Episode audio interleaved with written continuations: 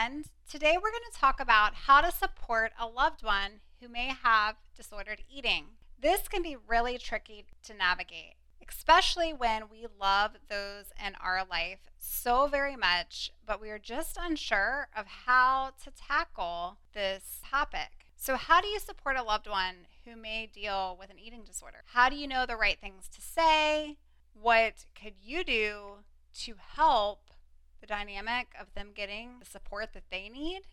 Today, we're talking about five ways that you can support a loved one. Here we go. Hey girl, welcome to the Her Best Self podcast. I'm Lindsey Nichol, former competitive figure skater and perfectionist turn God led imperfect boy mom and digital CEO. If you find yourself constantly thinking about food and wondering if you'll wake up one day free from the obsessive thoughts and behaviors controlling your life, then I've created this podcast for you because I know exactly what it's like to be a downright hot mess trapped in a destructive cycle of disordered eating. I finally found freedom, and you can too, girlfriend. So if you're ready to heal your relationship with food and body and break the chains of control and show up in your best health, then grab your favorite Tarjay journal and let's get to it. So you can start living your best life as your best self. The truth is, so many people deal with disordered eating. Roughly 30 million Americans suffer.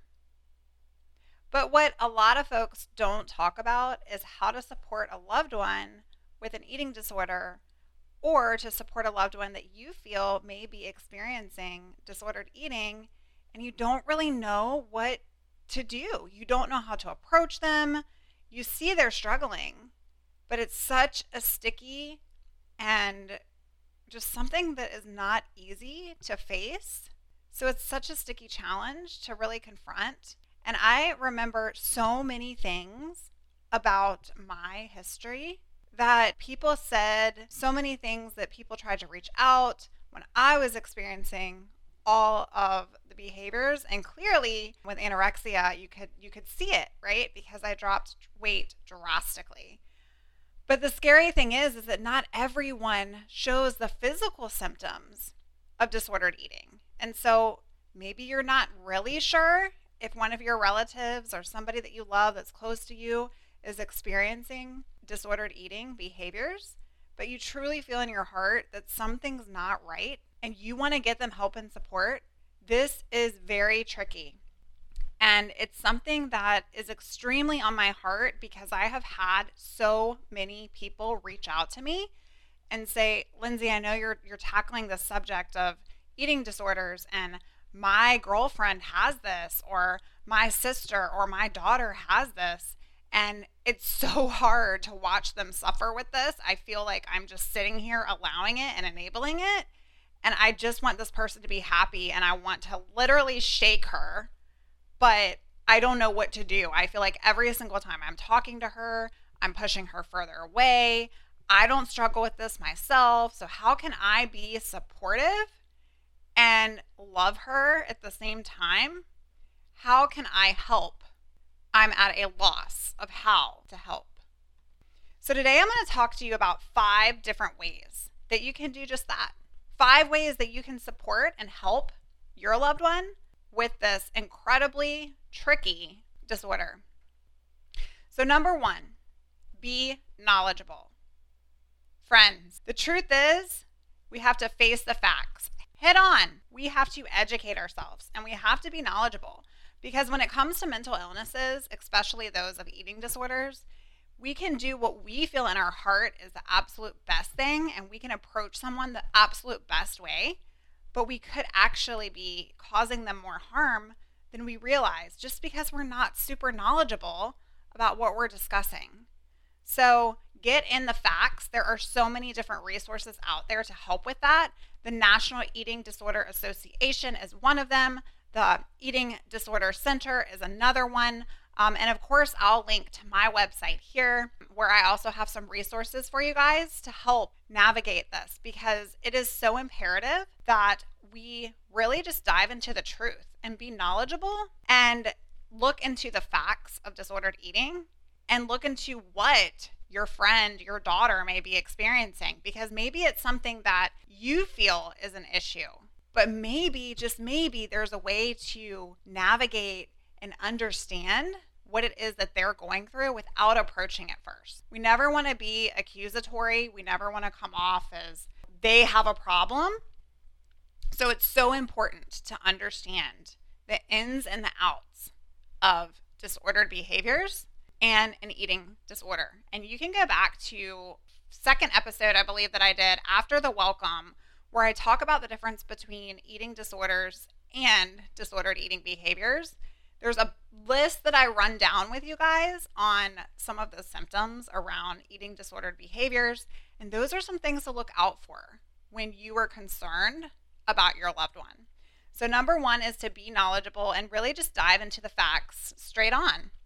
Number two, be aware of your needs. This is not something that you caused. Okay, that is the first thing that I tell anyone that reaches out to me about how can I help my friend. This is not something that you caused, nor is this something that you can cure. This is not something in your control. You do not have the power to change it. And ultimately, just facing that truth and realizing that the more that you try to cure or to fix someone that you love, the harder it's going to be for you. I have seen so many people try to help their loved one and they end up the one that's struggling and depressed and having other health related issues because they're not aware of their own self care. So sit with yourself and go, okay, I need to be aware of my needs. And when you're really, really struggling and you're at wit's end and you want to help your daughter that's going through an eating disorder, it can be extremely impossible to think about yourself first. But, sweet friend, if you do not put yourself and your needs first, how are you going to help truly support the needs of another person that aren't for yours to control? So, the sooner that you realize that you can be there for this person and you can get them help ultimately, but that your needs are also important to getting to that place, I believe that you, it's a win win for both. Okay, so just facing the facts, become educated and knowledgeable, be aware of your needs because isolation is a form of self protection. Okay, this is what an eating disorder will do it will isolate the person away from you because they're trying to protect themselves. They feel unsafe because what their disorder has caused them. They know something isn't right. They know that this isn't what they want to be doing but but it happens anyway okay? And that's that psychological component. Isolation is a form of self-protection and that also includes what you might be experiencing because you're in the weeds of trying to help someone that's struggling and so you're finding yourself isolating as well. So take care of you spend some time with you what is it that you can control in your own life that you can create a future that's going to help support this other person, as long as you're strong, you can help propel them forward. But you don't have the power to change this disorder. Okay. So that's something that is extremely important because the more that you try, the more you're actually going to push the person in your life away. Number three, be mindful of your words and your actions. I cannot say this enough you need to really, really, really, really, really refrain from judgmental words or judgmental statements that may feel helpful to you at the time. Okay, let me give you some examples. You just need to go eat a cheeseburger. I cannot tell you how many times my boyfriend said that to me when I was in my eating disorder. That did nothing good for me. In fact, if you guys want to know the ultimate truth, it caused me to restrict more.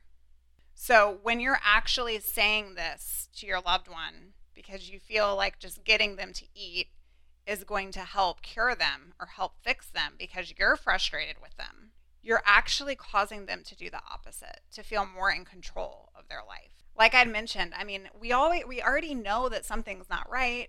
We already know that these behaviors are killing us, right? But when somebody points something out that's extremely triggering, we tend to do the opposite because we're trying to control ourselves so hard that that will becomes even stronger. So even if it's from a place of positive intent, just please try to refrain from those judgmental words or statements. Another thing that I see with this a lot is when someone is going through recovery or really trying to get better from their disordered behaviors and their habits and they're really on a, in a good or in a better place than being right in the nitty gritty of the eating disorder controlling their life. I will see friends and family members around them think that they are being helpful by things that they're saying, like, I see you're eating more today. You look great. Have you gained weight? And I know that all of this comes from a place of really trying to be supportive and encouraging. But what it does is it triggers the eating disorder voice inside of this person's mind and it makes them go right back to those controlling behaviors because they all of a sudden feel like somebody else is noticing something different and that is not a good thing in the mind of those that struggle. So just be extremely careful. I think a lot of this can be very helpful when you go back to number 1, which is to just really be knowledgeable about what it is you're discussing with this person and approaching with this person when you talk to them about food related behaviors, okay? This can also have the opposite end of the spectrum, and we're not just talking about restricting here, like anorexia, but also with binging or purging. I noticed that you haven't thrown up lately. If you're very close to that person and you realize that these habits have not been occurring, but that could cause someone to do that exact thing, it can actually trigger them so much that you put them in a full blown relapse that's even harder to get out of, okay? Because those types of comments, again, while you may feel they're helpful, they send that person's mind in a spiral. I will say number four is to be kind and be compassionate. How can you listen? How can you be patient? How can you have that conversation that we just talked about and refrain from those judgmental words and flip that with kindness and compassion?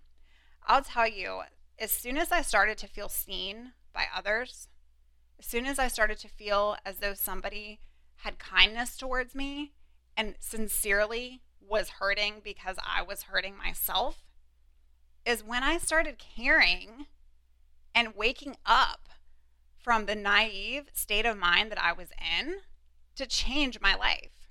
When my parents came to me and said, Lindsey, we're really worried about you. When you say to that person, I'm extremely concerned about you. I love you. I'm worried about you. And I just want you to know I'm here for you. And if there's anything I can do to get some support for you, I want that. Can we talk about this? How are you feeling? Is something going on that I can help with? I want to listen. I want to hear your story and your pain. When you come from a place of true concern and heartfelt desire, and when you're kind and compassionate, that's when that person will want to open up because they feel seen. They feel the kindness and they feel the compassion. And that's exactly what happened for me. Now, listening to them, continuing to show that you care, and interacting outside of food related activities. When a person is truly struggling with disordered eating, all they think about is food. When they're going to eat next, what they're going to eat, what they're not going to eat, what they're going to try not to eat, what they're going to eat, and then purge out later. All of these different thoughts are overbearing. And if you struggle with an eating disorder or some of these habits and behaviors, then you know exactly what I'm talking about. It is all consuming. And to sit there in front of food and have some of these serious conversations with somebody, it makes you not eat even if you were planning on eating in the first place, right? Or it makes you choose the wrong food in terms of getting better for your life and your health and your future. And so I just want to tell you, friend, that if you are trying to have these compassionate and kind conversations with your loved one, and it's in a food like setting, like out to lunch or out to dinner or at brunch, or you invite them over and you're trying to have a nice dinner planned, this is an the beginning very flawed. So try to have that conversation from a neutral place and be open, be kind, be compassionate, listen. And if they push back and say they're not ready to talk about it or nothing's wrong, be kind and approach it at a different time. I won't stress this enough. I, I can tell you that it probably took a good three to six months window before I realized what I was doing to myself. I mean, in my mind, I knew the patterns that were leading me down this very dark path, but I didn't know I was ultimately killing myself. I didn't want to hear anyone come to me with their thoughts around what I was doing or their judgmental tones around what I was doing. And throughout that time, I just had this very stronghold over my life where it was like anytime somebody said, Lindsey, you just look so small, that was such a compliment for me. I mean, that pushed me even deeper into my denial. I remember the first conversation that my roommate at the time was trying to have with me about Lindsey, can I cook you some dinner? Can we chat about this? And I don't remember all the details because it was a long time ago, but it pushed me down deeper and I became more isolated because I, as mentioned, right, isolation is a form of that self protection. And so don't be surprised if the first conversation that you try to have to support and show kindness for this person is not a good one. Just be kind, be compassionate, and just know in your heart that when this person is ready, you've planted the seed and they know they can come to you. Guys, I knew when my mom and my dad, who were the closest people in my life, especially during that time, came to me and said, We're highly concerned about you. We love you not only do we notice what's going on, for me, it was more of you're not the same person anymore. You're withdrawn, you don't want to do anything, and we're just concerned. And we're here for you, and we're your parents, and we will do anything to help support you. It took quite a few of those conversations for it to stick in my mind that there was even an issue that they needed to be concerned about. Okay, so I just want to say don't don't think that this is going to get solved overnight. Again, this goes back to number one, which is why I listed it as number one. Be knowledgeable and realize that this is not something that you nor anyone else have the power to change except the person who went down this path in the first place, right? So just be kind and compassionate. And lastly, but surely not the least, is be supportive and be realistic. And this kind of ties into the last bucket, but model the support that this person may need while creating that encouragement and encouraging them to continue to seek help and support and knowing that you have that compassionate and kind spirit, but participate with these behaviors with them that are healthy. Okay, so think in healthy exercise. Can we go for a walk? You want to go grab a walk like together and pop around the neighborhood and maybe if you are going to lunch with this person because you're going out shopping or you're doing something for the day, practice nutrition habits that are those intuitive habits that can show them what it's like, right, to have that normal relationship with food. Watch the way that you say things about your physical body. Okay, if you're trying to be there and you're trying to be this solid foundation of truth in this person's life, be the light for them. Model that behavior. If you go out to eat with this person and you know that they're experiencing these disordered habits, and you yourself tell the waitress that you don't have carbs, so please don't put your sandwich on a bun, how is that being the reflection to this person who needs your help and support? Right? You're only modeling what they are trying to control themselves. So just make sure to take the plank out of your own eye and really look into your own life and say, are there things that I'm doing, right, that are not helpful that I can be more realistic and more supportive about in helping this person push forward in their life and in their journey of getting better for themselves? The truth is, so many people deal with disordered eating, and so many women don't want to face it. And so many of us are stuck in denial for a very, very long time. And the way to, instead of enable behaviors, you can help behaviors is by practicing positive behaviors every single time that you're around and never giving up.